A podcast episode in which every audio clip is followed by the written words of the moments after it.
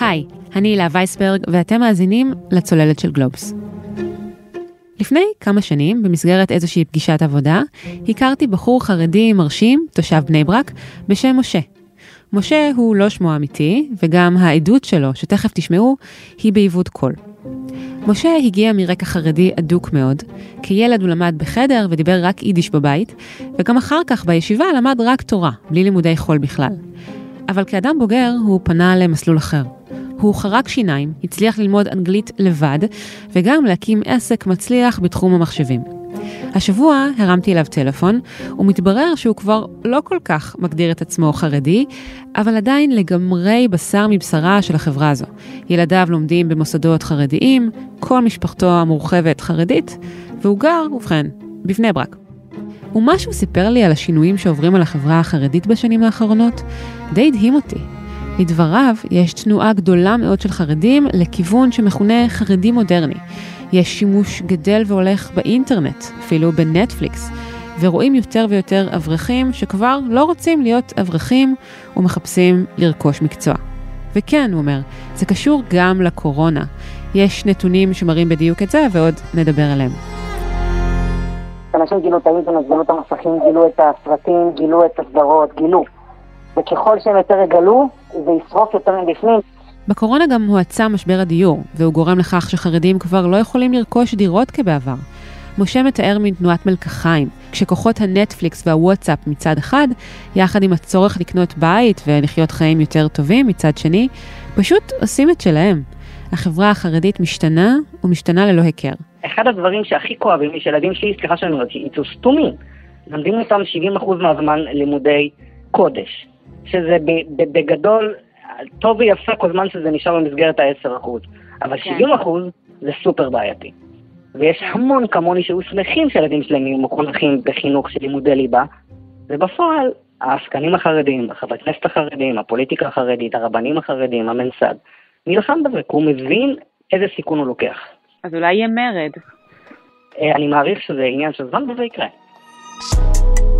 זו כמובן רק עמדתו של משה, ויש שחושבים אחרת ממנו. האם נראה מרד?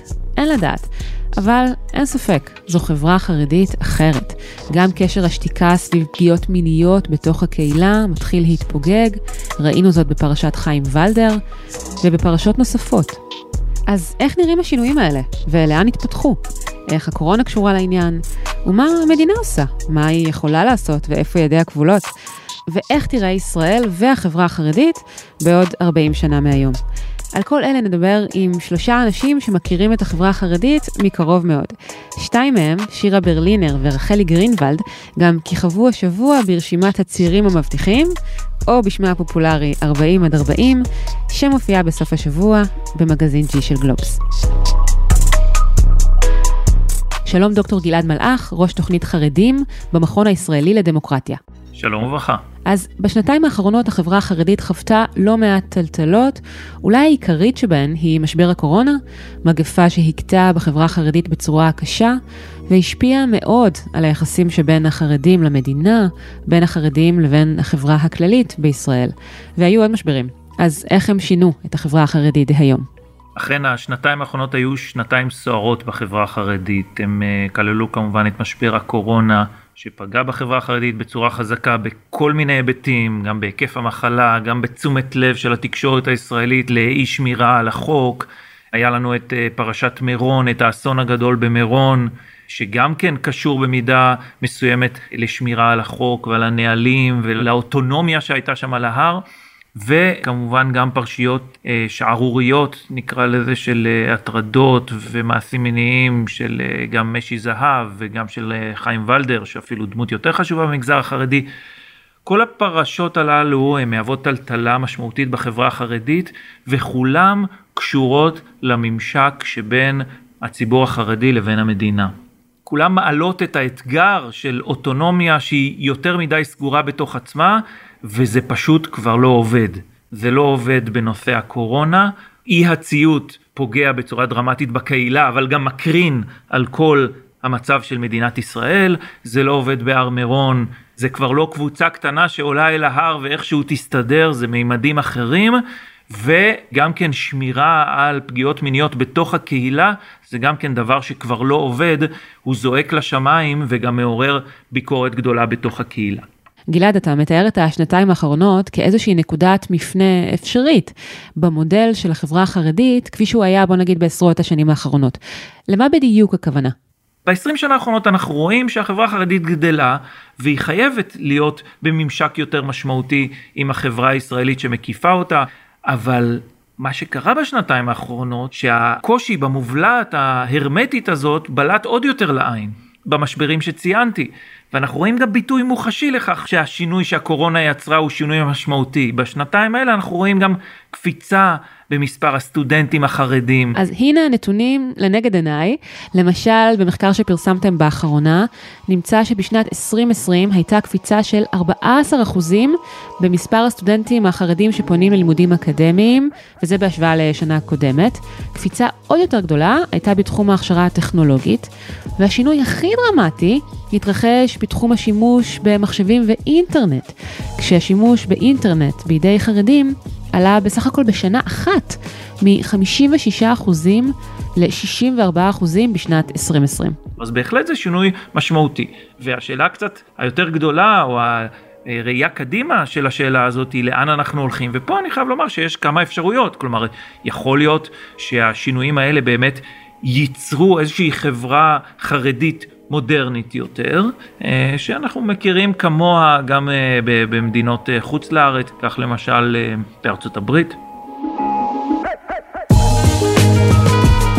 אז בעצם גלעד, אתה רואה לנגד עיניך שלושה תרחישים אפשריים שבהם החברה החרדית יכולה ללכת בעשרות השנים הקרובות. מהם התרחישים האלה?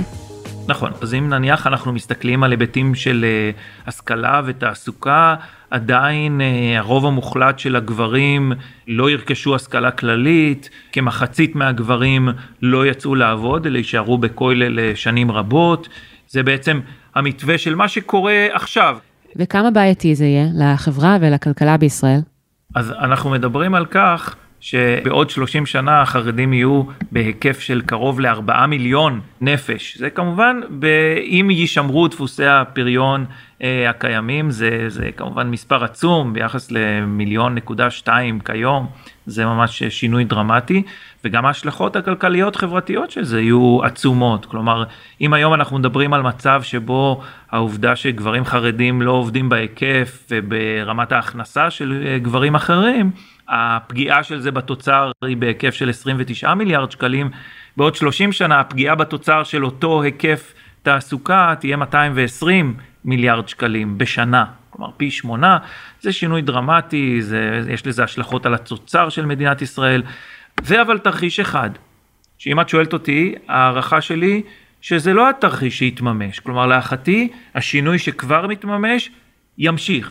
אוקיי, okay, ומה עם שני התרחישים הנוספים? תרחיש שני הוא שהחברה החרדית תעבור איזושהי אדפטציה שהיא נמצאת במהלך שינוי שכזה, תעבור אדפטציה לכיוון המודל החרדי אמריקאי. בגדול, תנועה של החברה החרדית למצב שבו נניח אם היום 50% מהגברים עובדים, למצב שבו כ-70% מהגברים עובדים וגם אקדמיזציה לפחות בקבוצות מסוימות בחברה החרדית, תוביל אותנו למצב שבו אמנם תהיה פגיעה גדולה יותר בתוצר מאשר היום, אבל אה, לא בצורה דרמטית, כמו שציינתי ביחס לחלופה הראשונה.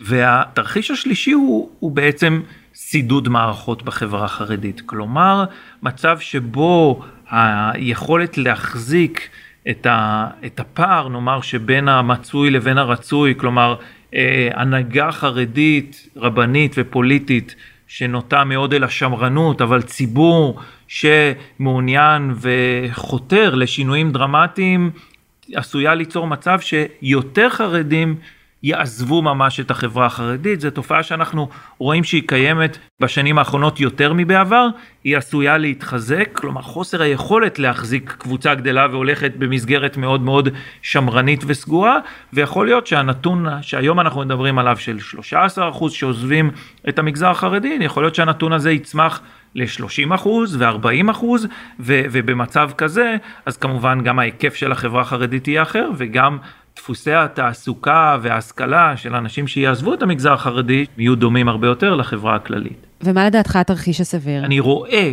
איך התרחיש השני הולך ומתממש. המודל השלישי הוא יותר ספקולטיבי, כלומר אנחנו באים ואומרים אה, יש יותר עזיבה בשנים האחרונות, ייתכן שהיא תגדל גם בעתיד, זה בהחלט אופציה, אבל אני לא יכול להגיד אה, אה, עד כמה זה ממש ברור שהדבר הזה יקרה, זה באמת תלוי ב, בשינויים רבים נוספים, גם בתוך החברה, גם מחוץ לחברה, שקשה לשער אותם.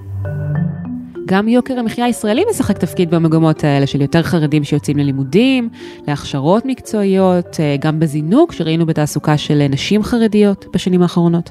נכון. הרבה חרדים עושים את השינוי לא מתוך רצון ושאיפה דווקא לקריירה או לפרנסה, אלא מחוסר ברירה.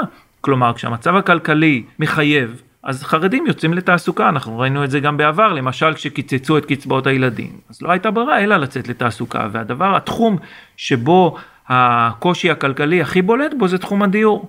מחירי הדיור ממשיכים לעלות. הנורמה בחברה החרדית של לקנות דירה לזוג שמתחתן עדיין קיימת, אבל בשנים האחרונות העול הזה של רכישת הדירה עובר בדרך כלל לזוגות הצעירים. זה עוד דבר שהראיתם במחקר שלכם, שיש ירידה בשיעור הבעלות על דירות בקרב חרדים, יחד עם נטייה לכיוון של שכירות, דבר שלא ראינו בעבר. זה נכון, יש היום יותר חרדים שהולכים על שכירות במקום לרכוש דירה, כי אין את ההון ההתחלתי לזה.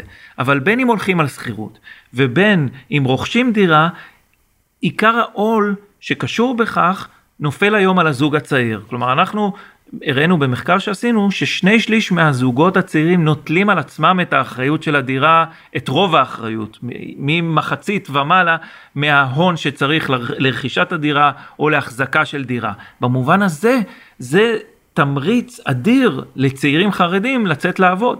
אז אם המדינה מצד אחד תיתן את האפשרות הזאת בהורדת גיל הפטור והתמריץ להישאר בכולל ירד באמצעות הפחתת תמיכות, אז בעצם שני הצעדים האלה משני הכיוונים ויוקר המחיה מהכיוון השלישי הם בעצם אלה שיוציאו את הצעירים החרדים ובשאיפה לא רק לתעסוקה אלא גם לתעסוקה איכותית. אז אתה גלעד לא שותף לכל אלה שמסתכלים קדימה באיזושהי בהלה מפני מגמות דמוגרפיות ואומרים לעצמם אוי אוי אוי מי יפרנס את כל הלומדים איך מדינת ישראל תצליח להחזיק את עצמה בעתיד? אני שותף לדאגה ולחשש. בלי הדאגה והחשש המדינה לא הייתה עושה כלום ב-20 שנה האחרונות, וגם אני אומר כ- כמי שעוסק בזה למעלה מעשור בתחום הזה, אז, אז הדאגה והחשש הם אלה שמניעים גם אותי וגם את כל הפעילות של איך לשלב חרדים בכל התחומים של חינוך. וצבא והשכלה והשכלה גבוהה ותעסוקה כל התחומים האלה ניזונים מהחשש של המבנה הדמוגרפי העתידי של מדינת ישראל וניסיון מוצלח לפחות בחלקו ליצור שינוי בתחום, אבל מצד שני אני גם רואה שינויים שמתרחשים במרוצת השנים. אני רואה את זה כאילו בניתוח של ה-20 שנה האחרונות, של העשור האחרון ואפילו של השנתיים האחרונות, אז בהחלט אני רואה כיצד השינויים האלה יכולים להוביל אותנו למתווה חיובי אה, אה, הרבה יותר מכפי שזה נראה היום. ופה אני אומר, הרבה פעמים דבר שנראה לנו מצוקה אדירה, הוא בעצם מחולל שינוי, המצוקה עצמה היא זו שמחוללת את השינוי. וזה מגיע גם מבפנים, זה מגיע ככוח מאוד מאוד חזק מבפנים. נכון, כי בסופו של דבר, אני אומר, החברה החרדית שנבנתה לקבוצה קטנה, המודל הזה לא מתאים לקבוצה הגדולה, וזה לא מתאים גם בעיניים של המדינה, אבל גם מתוך הקבוצה עצמה אנחנו רואים ביקורת או ניסיון ליצור שינויים במודל הקיים. דוקטור גלעד מלאך, תודה רבה. תודה רבה לך.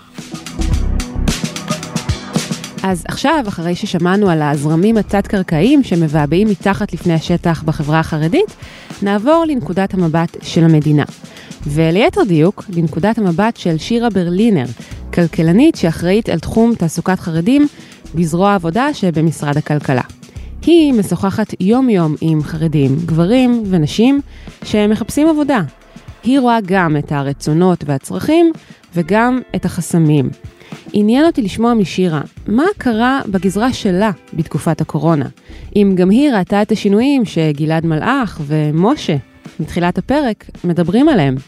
וגם עניין אותי לדעת, האם אפשר בכלל לקדם תוכניות מהפכניות בתעסוקת חרדים כשיש סוגיות בוערות שעדיין לא נפתרו, כמו לימודי ליבה והורדת גיל הפטור מגיוס לצה"ל.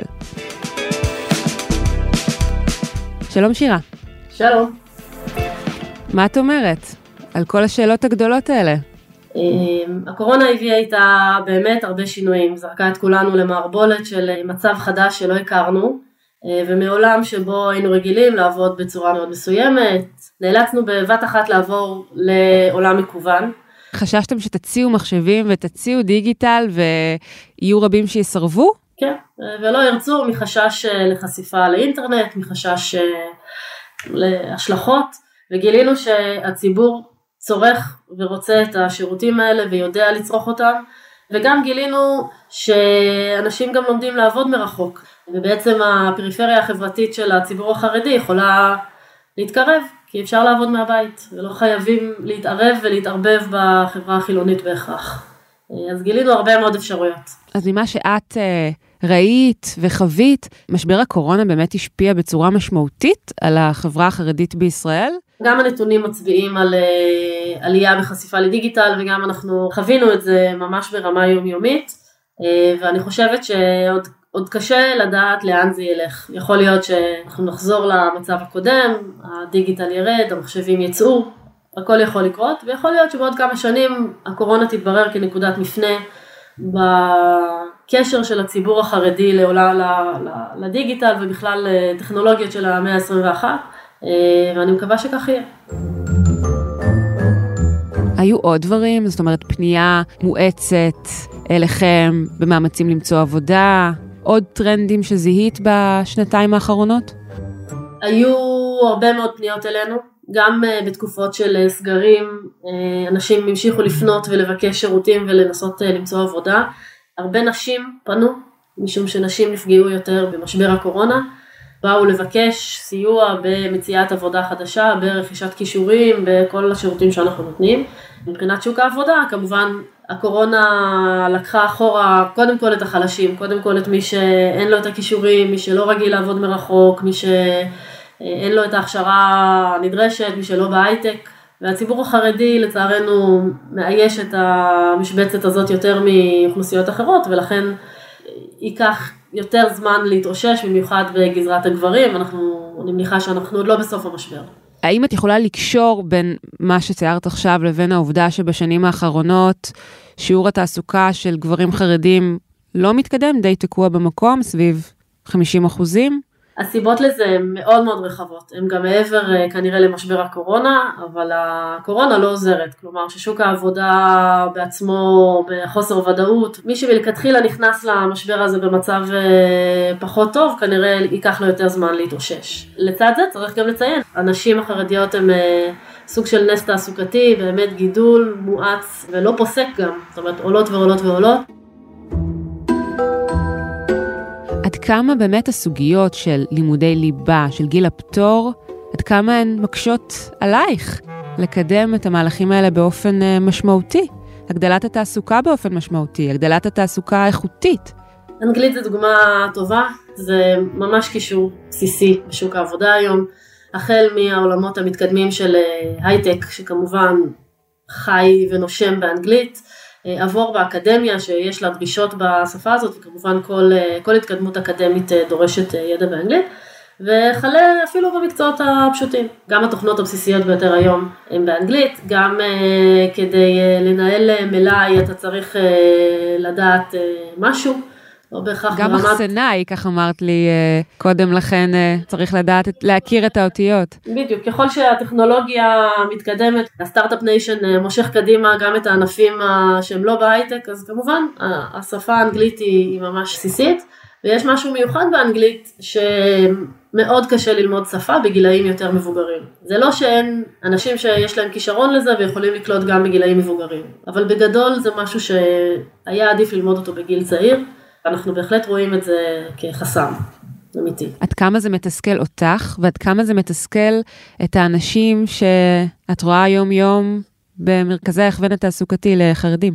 קודם כל בקרב המשתתפים אנחנו בהחלט רואים שהנושא הזה של בעיקר של האנגלית אבל גם דברים אחרים הוא קושי הוא מייצר תסכול ובאמת אה, אנשים היו רוצים לדעת יותר אנגלית הם בסופו של דבר גם בוחרים בחירה ובאים ללמוד קורס אנגלית, יש גם קורס אנגלית דיגיטלי שאנחנו מציעים ויושבים ולומדים ו- ו- ועושים מה שהם יכולים כדי באמת להשלים את הפערים.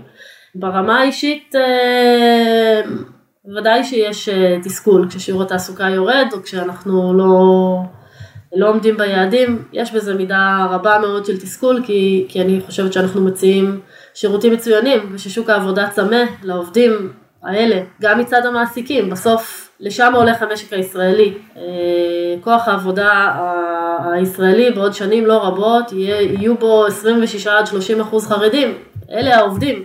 זה מתסכל שזה, שזה לא מתכנס כי פשוט כשמסתכלים כמה שנים קדימה, מבינים שיהיו לזה השלכות אה, שהן מעבר לתסכול, כן? השלכות אה, על כולנו ועל המשק הישראלי ובפרט על המשפחות החרדיות שימשיכו לככב במרכאות כפולות בטבלאות העוני השנתיות. שירה ברלינר, תודה רבה. בשמחה. לסיום, דיברתי עם רחלי גרינוולד, בת 39 מבני ברק, אשת עסקים ופרסומאית. לרחלי יש סיפור יוצא דופן. היא עדיין היוצאת מן הכלל שלא מעידה על הכלל.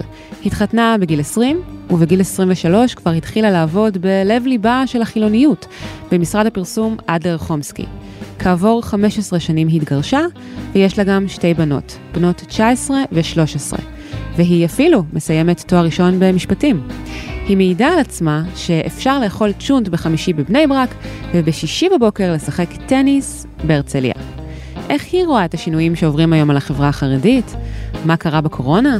ומה היא צופה שיקרה בעוד 40 שנים מהיום? שלום רחלי. היי, שלום. אז מה קרה בקורונה, בחברה החרדית? וואו. כמה זו הייתה תקופה מהפכנית? בחברה החרדית לא מתרחשים אף פעם שינויים, יש עדכונים. עדכוני תוכנה, כן, אוקיי. ממש כך. ואני חושבת שהקורונה אה, לימדה שצריך להיערך לכל תרחיש, כשיש בלת"מים שיכולים להגיע פתאום משום מקום. אה, זה מתחיל בזה שמשפחה מקריית ספר פתאום מוצאת עצמה שצריכה בידוד ל-15 אה, אה, נפשות בבית. ושלושה חדרים. אני לא יכולה אפילו להתחיל לדמיין את זה. כן, ושלושה חדרים, שזה תמיד כזה על הקצה, ועושים רוטציה בין, כשהבנים בישיבות, אז יש בדיוק מקום לכולם, והם מקסימום ישנים בסלון, פתאום זה ברור כמשהו בלתי אפשרי. ו, ולחיות בצורה שהיא נורא נורא מדויקת, או מצומצמת, או עם הכלכלה וזה, כשפתאום חנויות נסגרות, ופתאום יש חל"ת מהעבודה, אנשים הבינו שכבר אי אפשר לחיות על הקצה, כי העולם פתאום אה, הנגיש והביא הרבה מאוד בלת"מים. מה זה אומר אי אפשר לחיות יותר על הקצה? איזה תובנות חלחלו לתוך החברה החרדית? האם היו אה, אסימונים שנפלו? א' כל יש משהו שהוא גם משהו שהוא מאוד הישרדותי, שמטפלים דבר ראשון במה שקורה כאן ועכשיו. כל הזמן במגזר החרדי. עכשיו יש גם משהו בגלל הפשטות וההסתפקות ממועט, שמטפלים רק במה שצריך. לא סתם מדדי העושר הם כל כך גבוהים, מסתפקים במה שיש להם. גם הקורונה הציפה דברים לא מתוכננים. אז המגזר הבין שאי אפשר לחיות על הקצה, כי אי אפשר לדעת מה יקרה מחר. פתאום אנשים הבינו שצריך בתים יותר גדולים, שאי אפשר להסתפק בעזרה אחת מסוימת, כי היה שינויים בשוק העבודה והיה חל"תים. משבר הדיור שתפס תאוצה. נכון, נכון. פתאום החתונות שהיו צריכות להשתנות, חתונות זה משהו שהוא יומיומי. אנחנו רואים גם פה שינויים באיך שנערכות חתונות, פתאום החתונות נהיו יותר בוטיקיות, יותר מצומצמות, שתמיד חתונות במגזר החרדי היה משהו שהוא נורא המוני.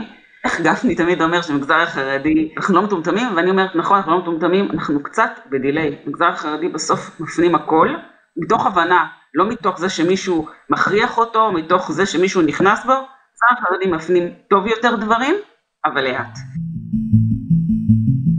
את יודעת, דיברתי לפנייך עם אה, שירה ברלינר, שהיא אחראית על תחום תעסוקת אה, חרדים במשרד הכלכלה, והיא אמרה שנשים חרדיות הן הנס אה, הכלכלי בתוך החברה החרדית, כי באמת אה, שיעורי התעסוקה מאוד גבוהים וזינקו בשנים האחרונות. איך את רואה את זה? אני חושבת שנשים החרדיות הן באמת נס מדהים, ומה שיפה זה שלראות הנשים החרדיות, שהן כל כך מורגלות לזה, שהן מצליחות באמת לתפקד בכל הזירות. רואה נשים שמגדלות משפחה ברוכת ילדים וגם עובדות וגם דואגות אה, רגשית ופיזית לכל ילד וגם מתפקדות וגם נראות טוב וגם מגיעות לכל השמחות וגם עופות וגם מבשלות וגם... כן, אבל אף אחד הוא לא סופרמן ולא סופר וומן. גם את ואני בשיחה מקדימה שהייתה לנו, דיברנו על כך שיש איזושהי החמצה לפעמים של הפוטנציאל שטמון גם אצל הגברים החרדים, גם אצל הנשים החרדיות, שהרבה פעמים יכולות להשתכר יותר ולעבוד אולי בעבודות יותר איכותיות מאשר הן עובדות uh, בפועל.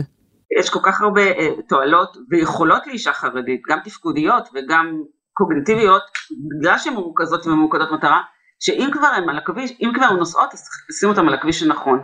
וזה באמת פספוס אה, גדול מבחינתי, יש הרבה נשים שכבר עובדות, אבל לא מתוגמלות בהתאם, ועובדות וכבר למדו מקצוע מסוים, ולא למדו אותו בצורה הנכונה, וחבל, כי באותו זמן ובאותו מאמץ הן יכולות להרוויח יותר ו- ולצמצם את הפער, כי בסוף מה לעשות, הכנסה ופרנסה זה בסוף כלכלה.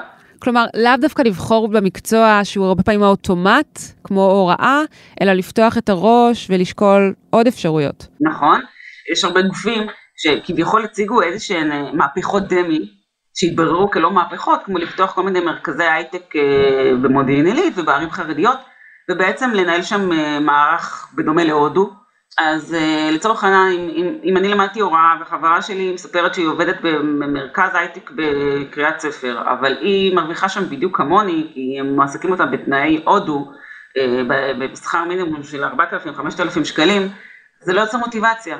המרכזי הייטק שכן כביכול נפתחו במגזר החרדי, הם לא באמת הביאו שום מהפכה, כי ברגע שאנשים לא משתכרים יותר, אז אין פה מהפכה. בסוף כסף, יש משהו אחד שהוא עושה הכי טוב. מעבר ללקנות לי את התיק הבא או את הדבר הבא. כסף מצליח בצורה מצוינת לצמצם פערים. יש לי כסף, אני תמיד יכולה לצמצם את הפער או לפתור בעיות. הוא נותן עצמאות, זאת אומרת, גם את מעידה על עצמך, אני חושבת שבזכות זה שפרנסת את עצמך, יכולת להתגרש. יש לי בעיה, אני יכולה לפתור אותה. בית שלי מלוכלך, אני משלמת כסף, עוזרת מנקה. כסף מצמצם הרבה מאוד פערים בהרבה מאוד תחומים. ואילו תגובות קיבלת לאורך השנים אה, מנשים חרדיות, מגברים חרדים, על הדרך הלא שגרתית שעשית? ותהיי כנה לגבי זה. תגובות סטיגמטיות שאני חושבת שקורות בכל עולם, לא רק בעולם החרדי מן הסתם יותר, אבל בכל עולם קרו בהתחלה. דבר ראשון, הנחת המוצא הייתה שאם את בקריירה, ואם את זה, את בטח לא מבשלת. את בטח לא מתפקדת, את בטח לא יודעת מה עם הילדים שלך. זה גם לא כל כך נורא אם מישהו אחר מבשל, לא סוף העולם. כתבה לי איזה אימא בקבוצה של הכיתה של הבת שלי, של בטח את לא יודעת שיש היום בת מצווה ואין לך מושג איך הבת שלך תיסע. היא פשוט לא יודעת שיום קודם, מי שכבר על הכביש, הוא מתפקד ומנהל מערכות מאוד מאוד גדולות, אז בשבילי הסעה לבת מצווה זה לא פרויקט גדול, יום קודם זה כבר טופל, סודר וננעל. ותפיסה במגזר החרדי שאם היא בקריירה, היא בטח לא פה.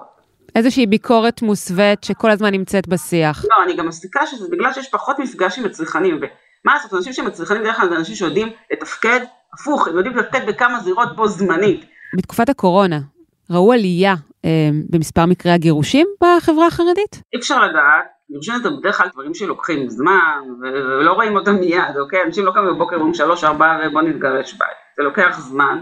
אה, עדיין לא יודעים מבחינת נתונים אני חושבת שזה כמו בכל דבר, גם בזה המגזר החרדי מעדכן שינויים. אם בעבר היו צריכים איזושהי סיבה מאוד טרגדית כדי uh, להתגרש, היום זה גם הרבה מאוד קשור ליכולות ולאמצעים ולהתפתחות.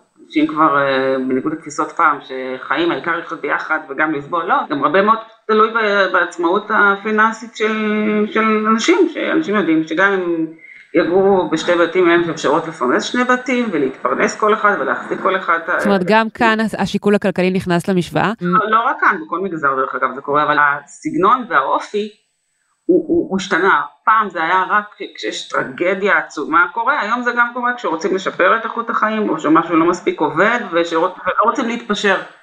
לא צריך איזו סיבה דרמטית נוראית כדי שזה יקרה. אז איפה את רואה את החברה החרדית בעוד נניח 40 שנים מהיום? קודם כל אני מאמינה שבבתי הספר ייכנסו יותר הכשרות וגם בתלמודי תורה ויותר תוכניות אה, מקדמות. אני מאמינה שתהיה עלייה אה, משמעותית גדולה בשיעור של תעסוקה של הגברים, לא רק בשיעור תעסוקה, אלא במה עובדים, אה, ילכו לעבוד בעבודות שהן יותר כלכליות, יבחרו במקצוע מראש שיכול לאפשר הכנסה יותר גבוהה, גם צריך להבין, ככל שיש התייקרות במוצרי המזון, ככל שיש התייקרות בענף הדיור, כשאני התחתנתי דירה עלתה 400 אלף שקל, ההורים שלי לקחו, כל צד שילם כמה, 200 אלף שקל, זה קצת כמו לבנות אותו, והיום כדי לקנות לזוג צעיר דירה בבית שמש צריך לפחות מיליון 700, אז כבר היום מה שעושים זה כל צד מביא קצת והזוג לוקח עליו משכנתה די מכובדת ואז אני כבר רואה את התהליך, הזוגות כבר מראש בוחרים מקצוע שיוכל לאפשר להם הכנסה פנויה מה שנקרא, זה הכל תיקונים בהתאם למה שקורה מסביב ולגורמים משתנים. רחלי גרינוולד, תודה רבה. תודה, היה לי נעים מאוד. עד כאן עוד פרק של הצוללת. אתם יכולים למצוא אותנו באתר גלובס, בספוטיפיי ובכל אפליקציות פודקאסטים, ונשמח אם תדרגו אותנו שם גבוה. וגם נשמח אם תשלחו את הפרק לחברה או חבר שעוד לא שמעו עלינו ורוצים להבין איך משבר הקורונה שינה ועוד ישנה את החברה החרדית בישראל. ואם פספסתם את הפרק המשובח שלנו מתחילת השבוע, הסודות שמאחורי עסקת הצוללות בהגשת אורי פסובסקי, אנחנו מאוד מאוד ממליצים. עורך הסאונד הוא ניר לייסט. בצוות הצוללת חברים גם אורי פסובסקי ואמירם ברקת. אני הילה וייסברג, נתראה בפעם הבאה. ביי ביי.